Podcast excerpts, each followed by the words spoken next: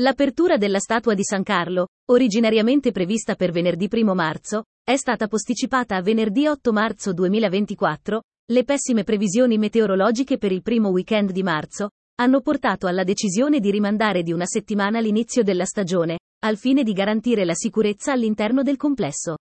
Da venerdì 8 marzo 2024 il colosso edificato in onore di San Carlo Borromeo, nato ad Arona nel 1538, sarà aperto con i seguenti orari, venerdì, sabato e domenica, dalle ore 10.00 alle 17.00, ultimo ingresso alle ore 16.30, dal mese di aprile, poi, le aperture saranno più ampie. Per gli orari completi https www.statuasancarlo.it barra orari trattino e trattino biglietti barra per maggiori info. Email, statuasancarlo chiocciolambrosiana.it tel.